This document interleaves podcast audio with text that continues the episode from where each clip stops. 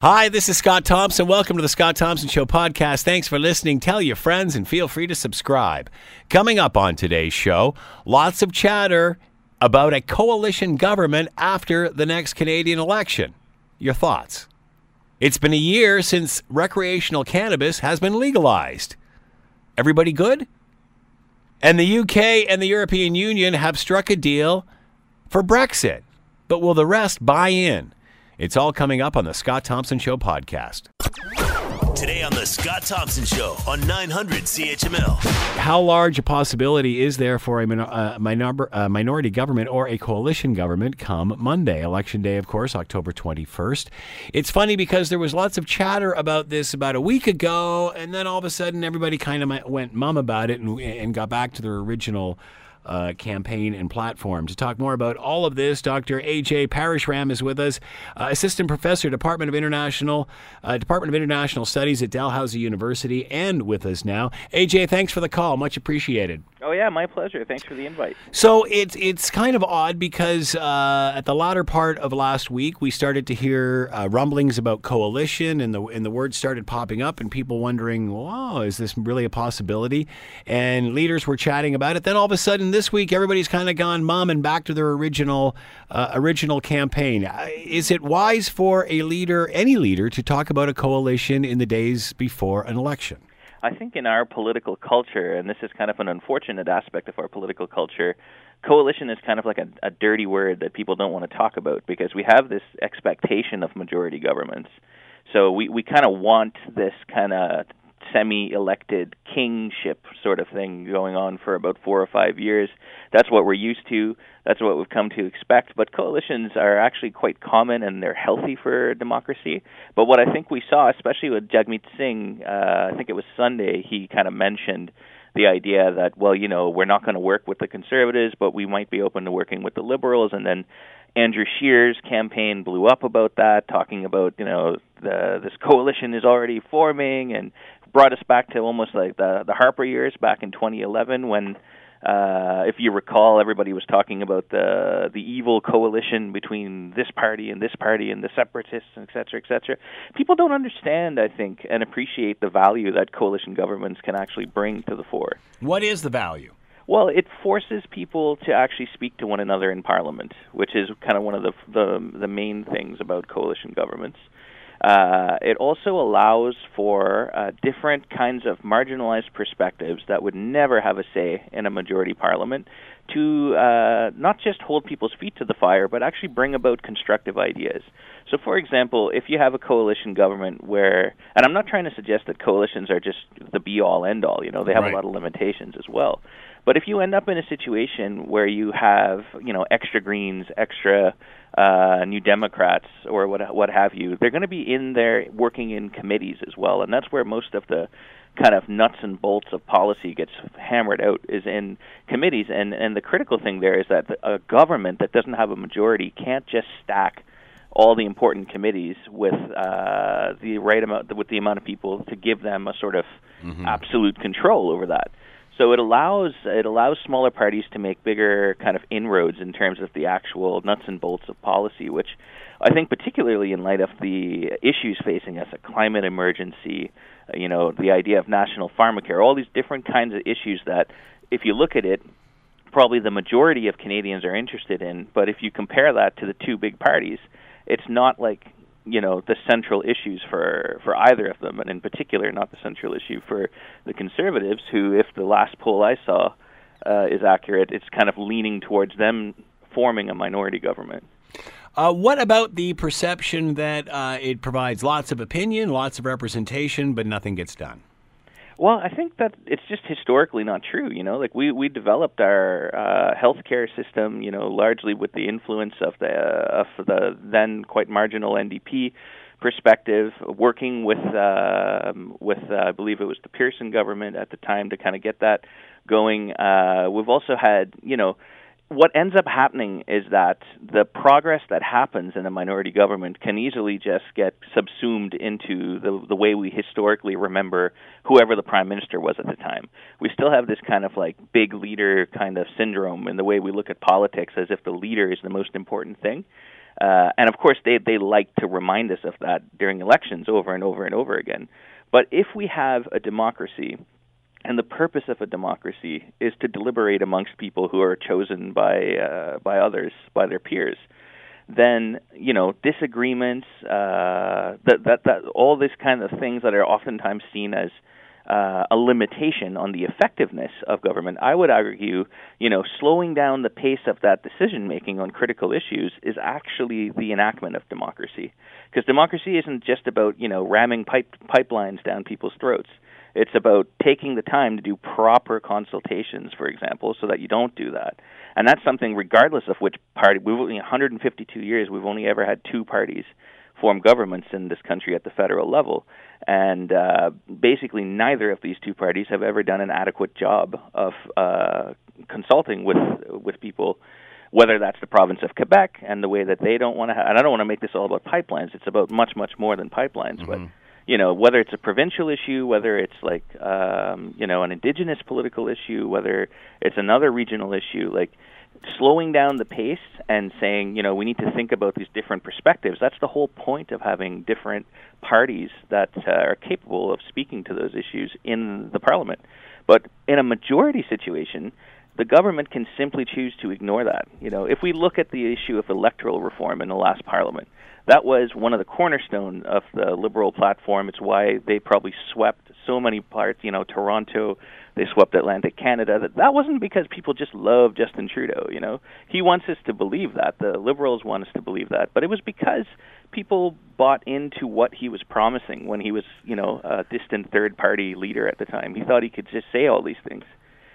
And I don't want to, you know, this isn't. I don't personally care about who's ultimately going to form the government, but the point I want to make is that um, in failing to deliver the electoral reform that was promised, in a way, the prime minister has sowed the seeds of his own uh, potential collapse. If, if that was such a big issue, then why are we talking about a minority government?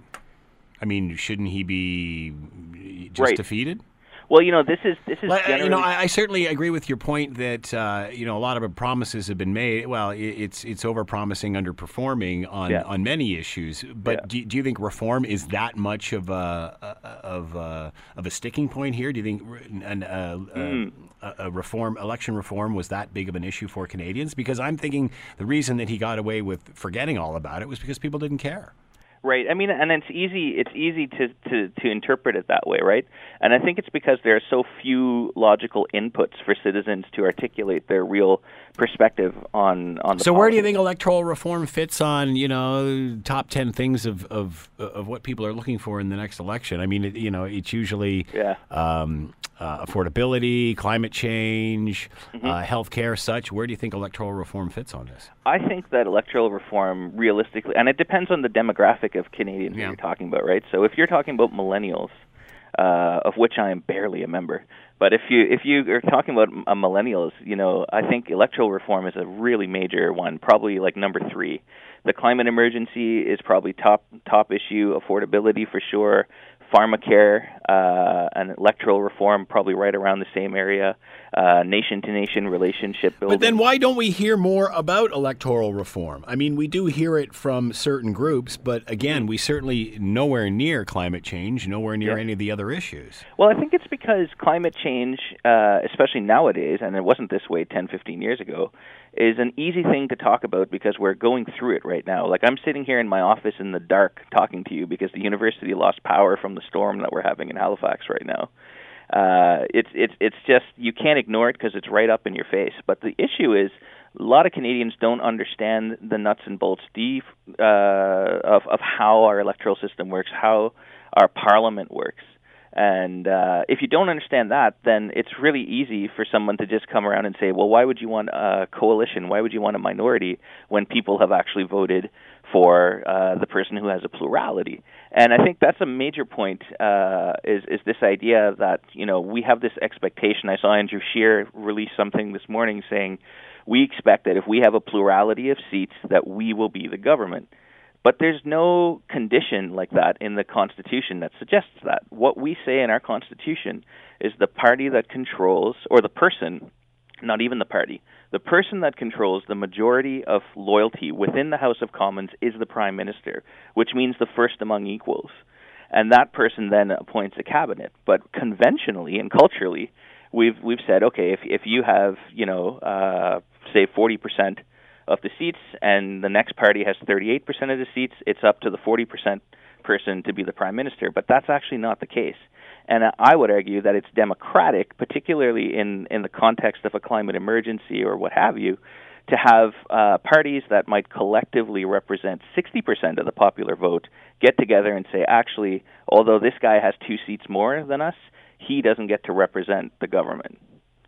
And I know it's a bit said- controversial. Yeah, but- no, no. I hear. I mean, you know, we, we've lived through them. Uh, are are there? You, you talked about limitations. What are the limitations of a minority or Well, part of the limitations is that the government can fall, right? So there's a little bit more instability. There's usually another election relatively quickly behind it. relatively quickly. Yeah. Although it doesn't have to be. Like Stephen Harper governed, you know, effectively for uh, I believe it was four years of his term in in minority. Correct me if I'm wrong there. Yeah, close to it. Close to it, if not there. Um, the other kind of issue is that.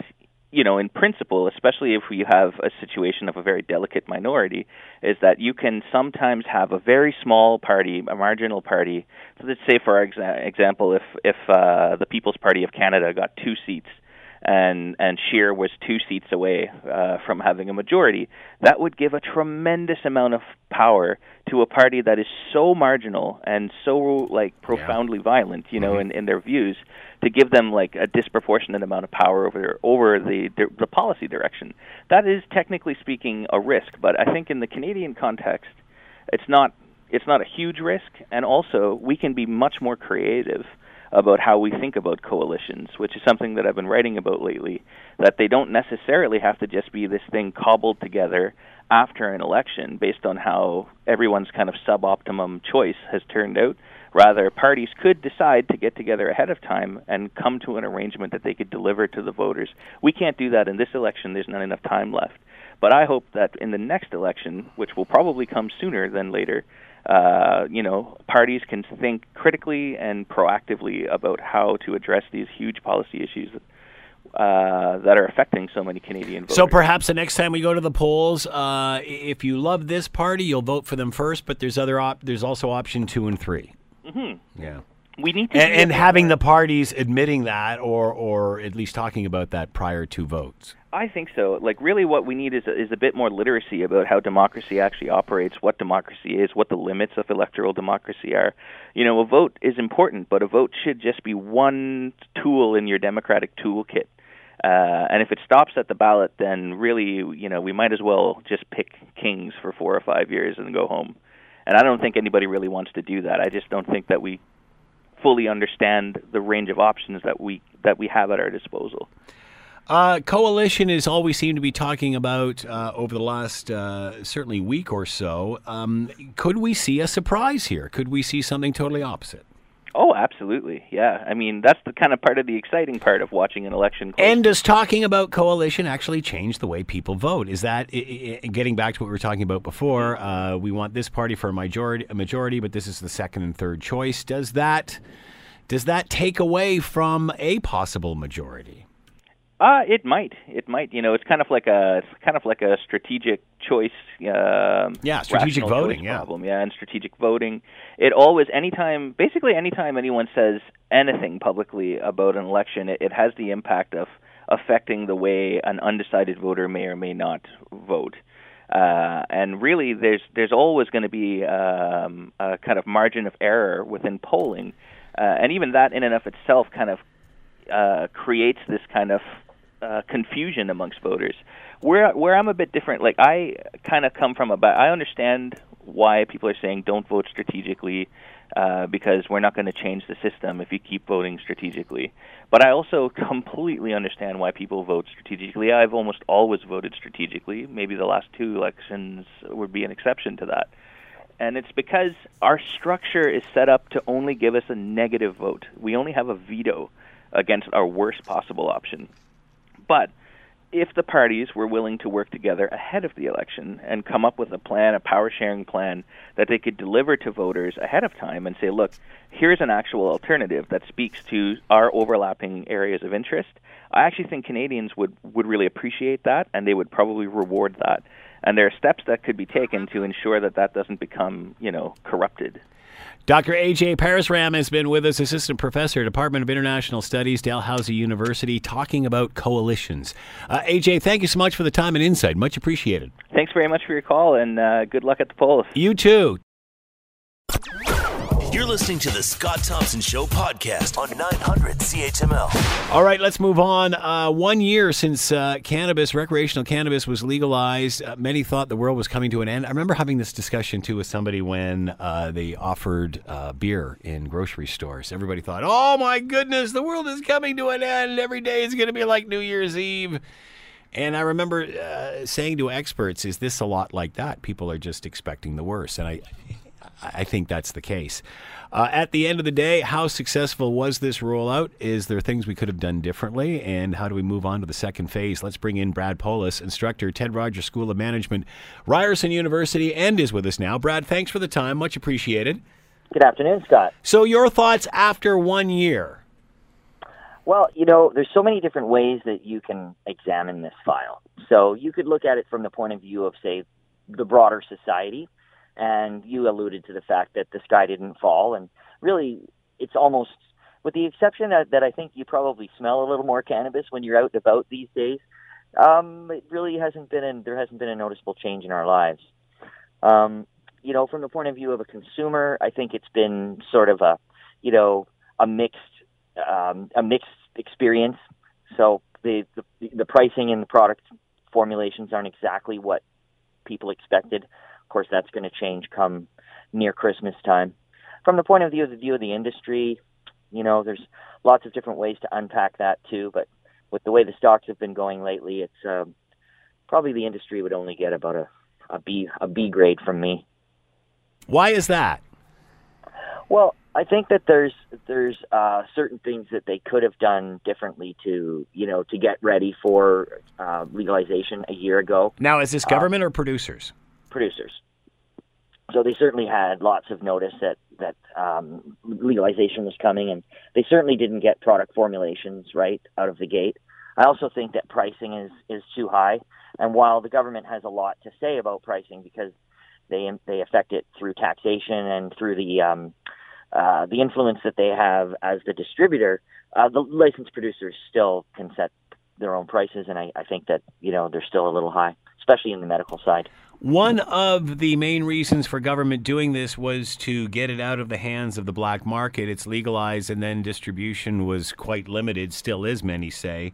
Um, is this just making it legal and helping the black market by uh, uh, taking away the stigma and yet um, uh, uh, restricting availability? Or not, not by choice, but certainly that's the way it happened. Yeah, I think that's pretty insightful, actually. Uh, yeah, I, to a large degree, I believe that's true and especially given the last year that the black market has had several advantages, um, numbers of points of presence, the, um, the the different product formulations that were available in the illicit market that were not available in the, in the legal market, a pricing advantage, um, you know, is sort of add up all of those things, and it's uh, it's a little bit of a boon for them. Now, I think given the fact that we've got a couple of things happening, one is we have these new product formulations coming, so that's edibles, drinkables, topical products um, for for your cannabis enthusiasts, things like uh, concentrates and the like.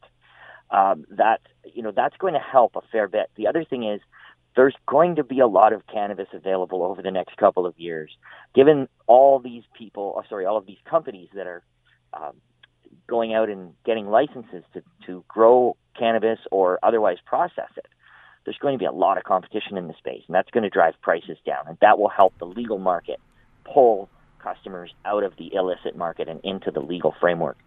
Uh, is the government going to allow producers to pass that savings on to the customer? I was just reading somewhere, and I wish I had the article in front of me. I don't right now, where a Quebec firm uh, was selling it in bulk, uh, 28 grams, and that they were going to undercut the black market price, and that was their marketing. Yeah, that's a re- relatively recent announcement, and you're absolutely right. The company you're talking about is called Hexo, and they're the, also the one that have partnered up with Molson Coors to do beverages. So, uh, interesting company and one of the kind of top four or five in the com- country today. Um, so yeah, that's. I mean, we, we will we will see that sort of thing happen. Um, you know that I don't think that cannabis is going to be all that attractive to the real cannabis enthusiasts, Right. because it's likely going to be lower grade. Uh, how much, uh, still, how much of an impact does that make when it, it's it's obviously the company's obviously making a statement by providing a product that's quite a bit cheaper? Well, I think it makes a statement, and it, it does it does signal to everyone, and hopefully the government included, that pricing is an issue. And your your your question two ago that I really didn't answer, which is how much influence does the government have over pricing? Well, the truth is, you know, at the at the retail level, they have a fair bit because in every case across the country, the the provincial or territorial governments are the distribution arm for cannabis. So they kind of set the input price for every retailer. They set the price retailers buy at. So it would be crazy to argue that they don't have any influence over the end price because they obviously create some sort of a floor there. How cheap can they sell it? Well, I mean, it ultimately ultimately comes down, I guess, to how cheaply can a licensed producer grow it and sell it into the system.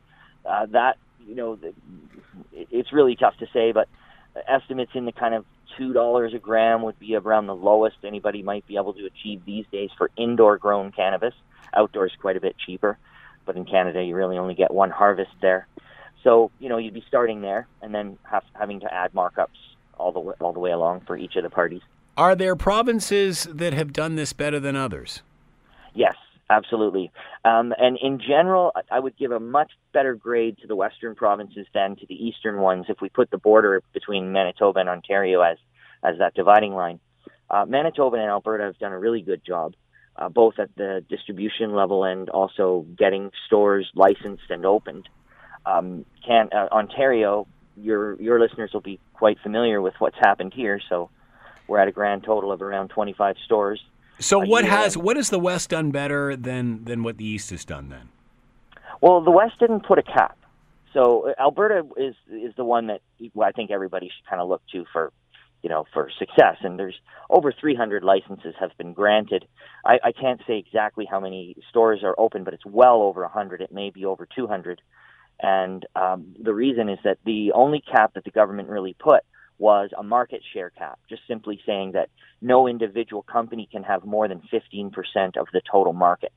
And other than that, the market's unfettered. And isn't it amazing what happens when you let markets work?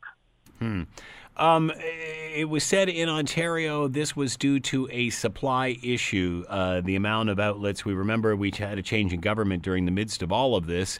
Uh, one government was going to do it through an LCBO type system with the Liberals, and then the Conservatives decided to open it up, but then pulled back on the amount of licenses.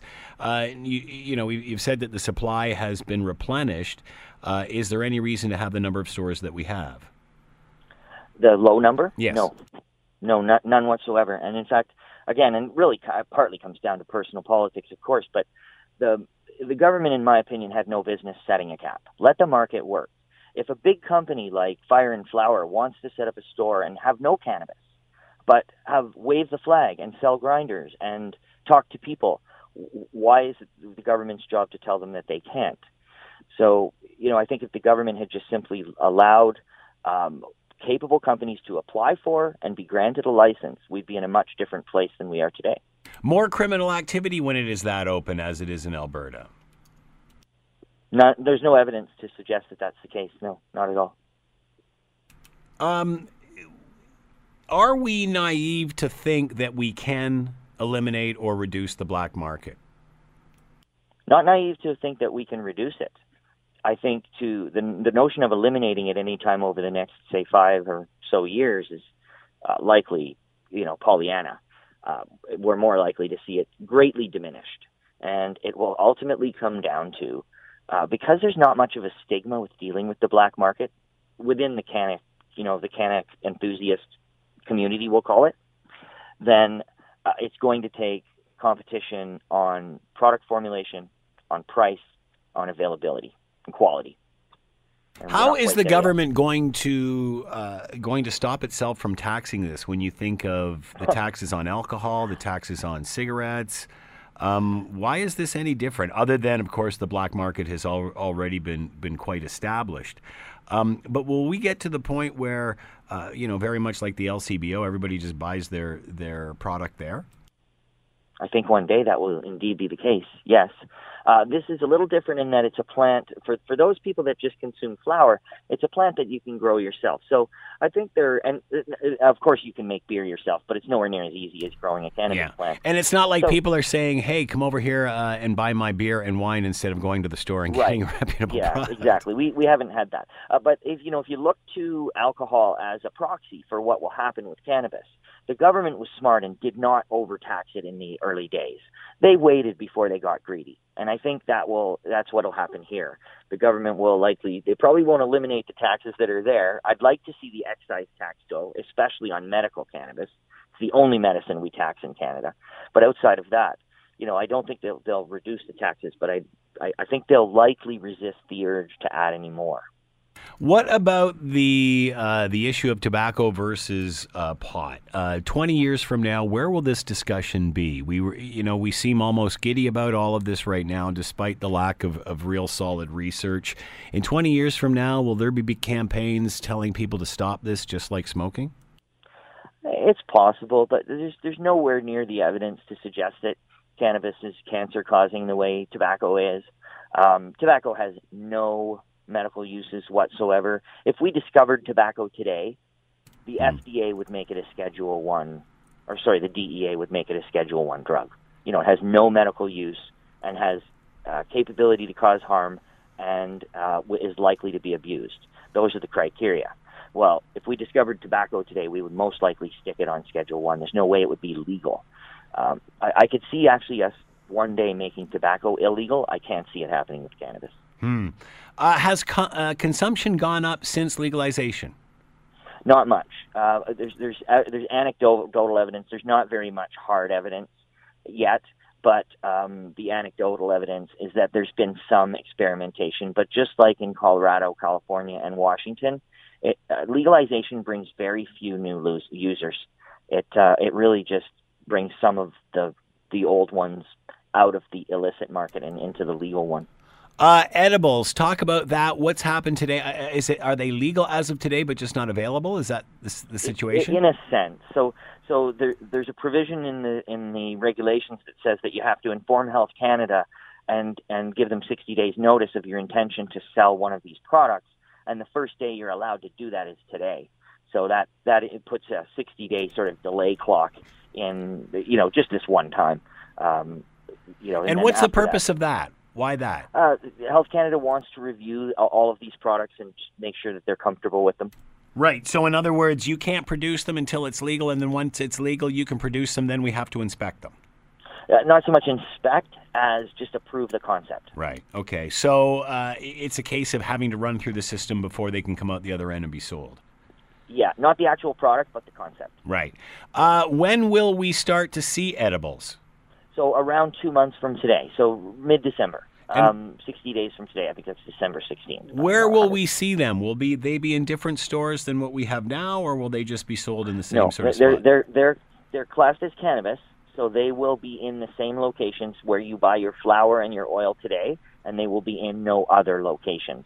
Uh, as of now, um, down the road, I could definitely see that getting relaxed. We could see maybe some of these products becoming available in drugstores and elsewhere for sure. Uh, how? Um, uh, what are your predictions with edibles and the market i- i- once they are introduced? Will they take off? Will they be slow? Will they overtake uh, dried cannabis? Where do you see this in the They'll be marketplace? popular, but they will not overtake dried cannabis. Um, that's not not anytime soon. There's no evidence from other markets to suggest that. And edibles are highly available today.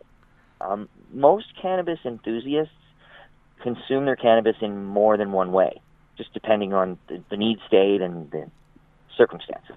So, any different consuming it uh, one way to the other, eating it uh, versus smoking it? Vastly, vastly different.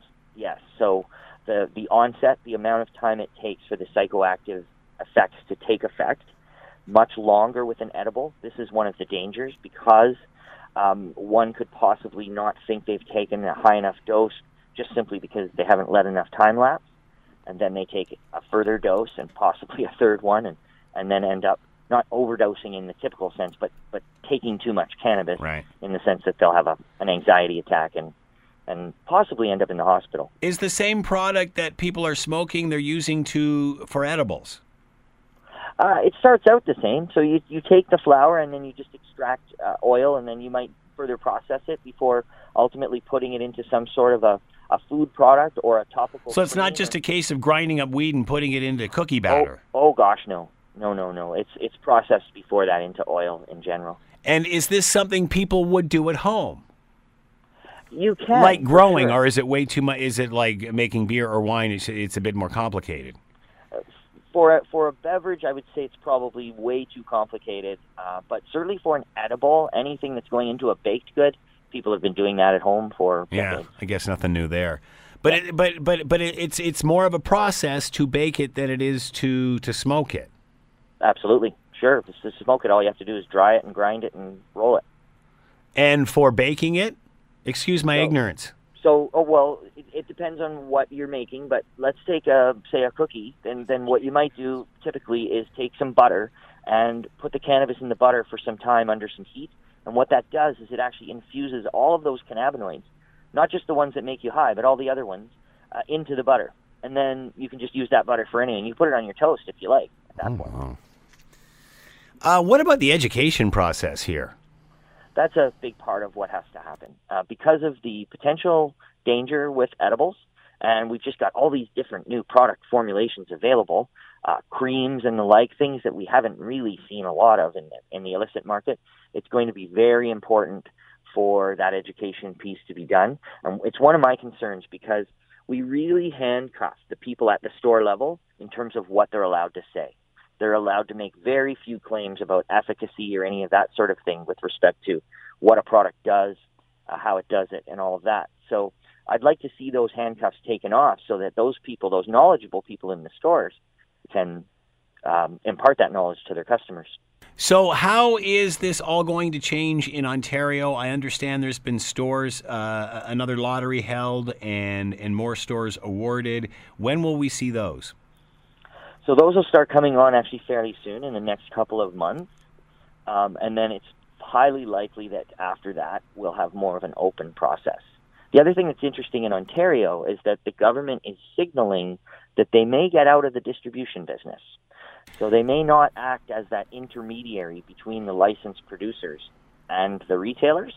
Um, I think that would make a lot of you know entities in the industry happy. And if you look at Manitoba, it's quite interesting. Manitoba doesn't the, the government does not touch the product other than from a tax point of view. They make sure they get their markup, but they don't they don't burden themselves with the need to actually touch the product. Um, I'm playing devil's advocate here. People would say that then you would lose control. There, there, there's too much room there for black market. There's too much room there for for shenanigans. Uh, the industry is highly regulated. You really have to account for all the cannabis that you produce and where it goes, and then if you're a retailer, where it came from.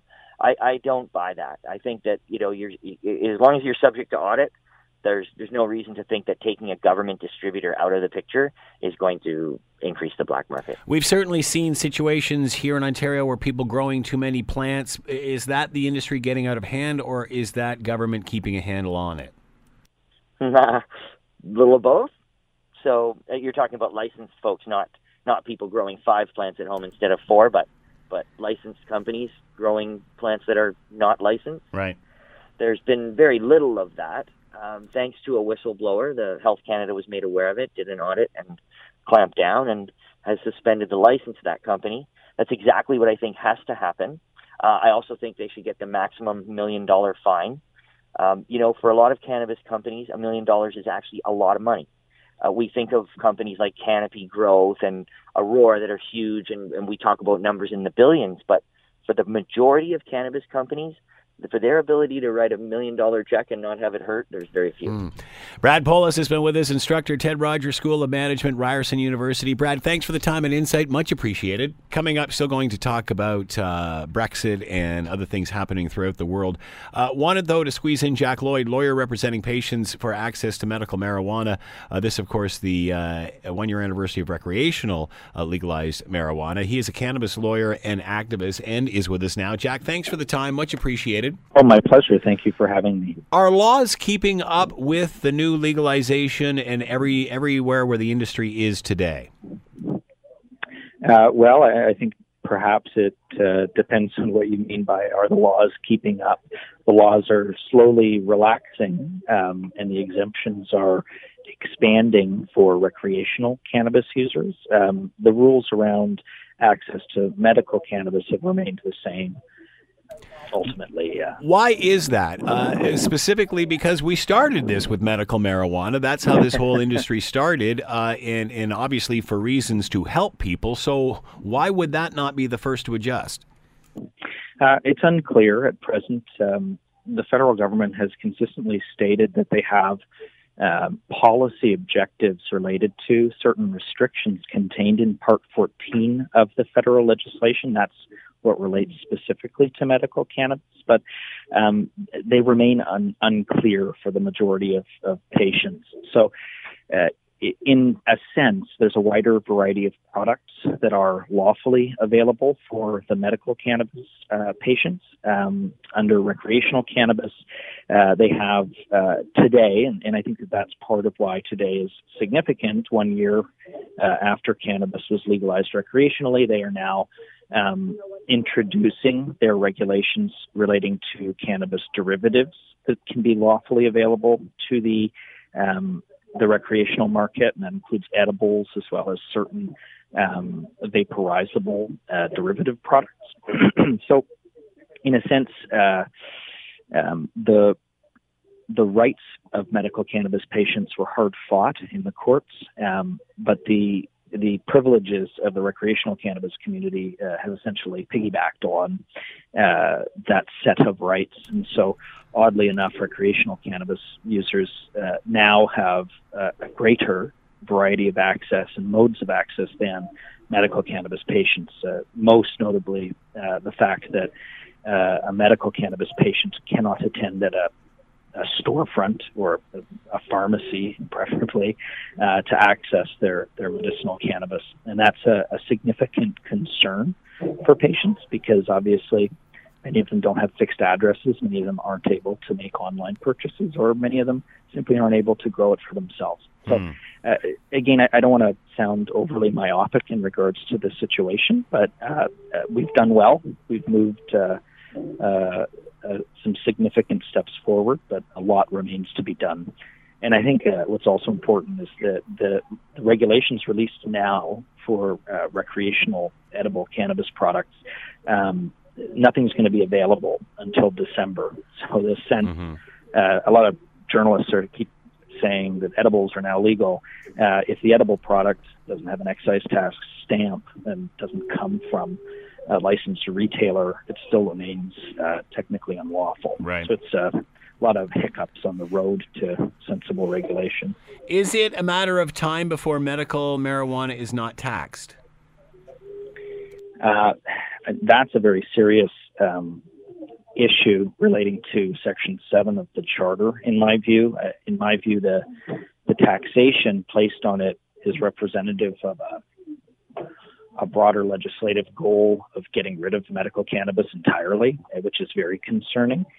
Um, it, it, also uh, is part of this government policy of stating that you know cannabis is not truly medicine. So they've they're essentially saying the courts have forced us to regulate medicinal cannabis. Um, so we're going to tax it like any other product. We're not going to acknowledge that it's a, a medical product that a large number of people uh, require access to. Do I think that a, a challenge on the basis of um, excise tax uh, causing it to be too expensive for patients? I think that that's a winner. I think that, uh, um, but I also think that uh, given time, the federal government may see the light and make some sensible changes in regards to those significant cost barriers for patients. Do you actually think they'll get rid of the medical system? I, I think that that's part of their goal. Um, and why is that? There's a lot of uh, regulatory oversight that's required from the federal. It isn't actually required, but on yeah. the federal government's logic, it's required. So it's difficult for them to regulate it. It's also um, it, it is vulnerable to very serious constitutional scrutiny. Hmm. And in my view, they're trying to avoid um, uh, having any more court rulings that oblige them to change their uh, regulatory system, particularly because there's a lot of very large uh, multinational corporations participating in this industry now, and, and I think that in a sense there's a there's a goal to uh, protect their market share in a sense. Mm. So again, um, ultimately, w- what patients want is a broader ability to access and safe places to access. They don't necessarily want to attend at a, a recreational store right. to access what for them is medicine. So those are the main live issues for uh, the community. Jack Lloyd has been with us, lawyer representing patients for access to medical marijuana and a cannabis lawyer and activist. Jack, thanks for the time and insight. Much appreciated. It's my pleasure. Thanks for having me. You're listening to the Scott Thompson Show podcast on 900 CHML. The United Kingdom and European D- Union have struck a deal, an outline Brexit deal. Could this be true? Uh, this is days after intense seesaw negotiations. It still needs to be ratified, though. Does that mean anything? Uh, what's different between this deal and the old? What's new? Uh, let's bring in Ian Lee, Sprott School of Business, Carleton University. He is with us now. Ian, thanks for the time. Much appreciated. My pleasure, Scott. The difference between the new deal and the old, what's changed here? Um, it's not huge. There are some differences. I've been um, reading intensively since this was announced, um, and to balance it, I've been reading both The Guardian, which is a very significantly left liberal newspaper, against The Telegraph, a paper that used to be owned by Conrad Black, uh, which is known as a more conservative uh, paper, and I've been reading both. And um, uh, just to get you know trying to get uh, both points of view, if I can call it that. Um, just very quickly, let me just throw the numbers up before we go into the differences. The Guardian says he's he Boris Johnson is 20 votes short in the House of uh, getting it passed. They're not predicting he'll find the 20. It's going to be very tough. The Telegraph, the UK Telegraph newspaper, claims he's 30 votes shy. So they're somewhere between 20 and 30 votes he's got to find uh, to to get it uh, passed this Saturday. This will be the fourth time that this is being voted on in Parliament. There's three times under Elizabeth, uh, excuse me, under Ms. May. I'm sorry, and uh, the former Prime Minister uh, mm-hmm. May. And uh, what's interesting, Scott, and then I'll get to the details. Um, the first time that Ms. May put it through a couple of years ago, um, she lost very significantly. Um, and then the second time, the vote uh, uh, uh, dropped very dramatically. And the third, so the vote kept going down uh, uh, for each time. And so right. the point that I'm going at, I mean, here I've got the numbers. The first time it was defeated by 230 votes a year and a half ago. The second time it went through, uh, the vote against uh, it only lost by 149. The third time, which was last March, it was only defeated by 58 votes. And right now, the Guardian and the Telegraph say that he's somewhere between 20 and 30 votes shy. So the trend is towards support for the Brexit. The fundamental difference is uh, the way I've read it so far is that it's the Ms. May deal, essentially the Ms. May deal from March, but with uh, uh, quite a few changes on the so-called Irish backstop and how they're going to deal with uh, Northern Ireland and the Republic of Ireland, and uh, essentially the what's proposed by Johnson to the uh, British people is that this agreement is going to, as I understand it, is going to keep Northern Ireland in sort of a state of arf and arf. And I mean by arf and arf, hmm. they're sort of going to have one foot in the European Union and one foot in the UK, and uh, so they're going to be governed by both. Well, the UK proper, and I mean by that England, I guess, um, they're going to have a um, um, a, a free trade agreement that's not going to be as integrated, integrated as was proposed in the last deal by then Prime Minister May. So he's there's there's a little bit of, uh, for everybody there. He's hmm. been promising to not be so tightly tied to the UK to the uh, to the European Union because that's where all that uh, anger is in, in the United Kingdom. And so the relationship with the European Union under the Boris Johnson proposal that's now on the table will be not as close. Um, it's going to be more distant and more of a traditional free trade agreement only than was proposed by Ms. May. Just very quickly, Scott, so everybody understands this, these aren't just buzzwords. The the conservative, you know, it was it was said in the papers when the when the Brexit vote first went through that oh the British are going crazy, they're against free trade. That was never, ever, ever, ever the case. The Brits have never been opposed to free trade. They've been free traders for 500 years. What they were opposed to, and still are, those who uh, are supporting Brexit, was the uh, people in Brussels, which is where the bureaucratic headquarters of the European Union is. The European Parliament is in Strasbourg, France, but the bureaucracy of the government of the European Union, if I can call it that, the European Commission, is in Brussels. And they've been passing endless rules on everything from immigration to banking to the color of margarine. Like they've been trying to hmm. govern as the uh, United States of America, but in in Europe, but much more interventionist. And the Brits were said, look, all we want is a free trade agreement with Europe. That's all we want. Don't tell us how to live our lives, and don't tell us what European human rights are, and don't tell us about immigration. We just want a trade agreement. Well, that's what Boris Johnson's been proposing.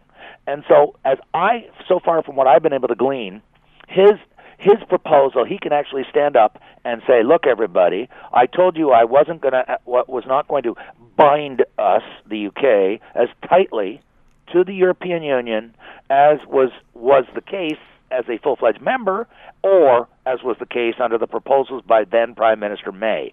So he can argue he is um, he is uh, even though he's made some compromises, uh, he can argue he is taking people in that direction, and so he can say to the people who've been the Eurosceptics, "I delivered what I promised." Now, both parliaments still have to to yep. ratify all of this. What's the chance of that? That's always been the sticking point, not coming to a deal with the EU. When you think about it, uh, uh, you're absolutely right. You're absolutely right. I mean, Parliament voted it down three times, although the margin of defeat kept shrinking every yep. time. The last time, as I said, was uh, 59 votes, so they, it wasn't huge like the first time. But to answer your question directly, um, I think that I mean, there's enough. Apparently, there's there's going to be for those final 30 votes, 20 to 30 votes. There's going to be you can bet an incredible arm twisting going on with those MPs, and they're going to be promised all kinds of things. We can only imagine, you know, whether it's a cabinet minister or or something or a bridge in their riding or God knows what. Um, and I actually think, given the trend of the vote, how it was the the the nays were going uh, getting smaller and smaller. I think it's maybe just barely possible that this will get through, but Scott, the point I want to make is I don't think it matters, and of course it matters. But I mean by that when I say it doesn't matter, I think he's been he Boris Johnson has been preparing for the last three months for a snap election, hmm. and I think if he is defeated, I think on Sunday morning or Monday morning he's going to waltz down to Buckingham Palace hmm. and say, "Your Majesty, I want you to dissolve Parliament and call an election." And I looked at the polls. And Corbyn, Jeremy Corbyn, the leader of the Labour Party, which is their left liberal NDP type party, mm-hmm. is very unpopular. And right now, Boris Johnson is somewhere around 10, 11 points ahead. Now, in a four way race with four political parties, um, to have an 11 point plurality over everybody else, I mean, that's that's a serious majority. I mean, imagine if the Liberals were 11 points ahead of the Conservatives, or mm-hmm. vice versa in Canada, in a four-way race, which we have. That will that will put you in a clear majority so where I'm going with this, if there is a snap election because the parliament defeats it, and I predict there will be a snap election, because what else can he do? So you think this now, will be defeated? If, if it is defeated or if it Parliament, is, right, yeah. I think he'll call a snap election. Yeah. I believe he will win unless the polls change dramatically. He'll call a very short uh, snap election. He will run and he will win, I'm predicting, and then he'll go back to the Europeans and say, okay, now, as I was saying before I was so rudely interrupted, now I'm about to sign this deal. Hmm. So, uh, if you don't want Brexit, that none of this is any good for you. You're going to keep fighting, correct? That's that's right. If or does it look? Or does it look at this point that Brexit is a go? They're out.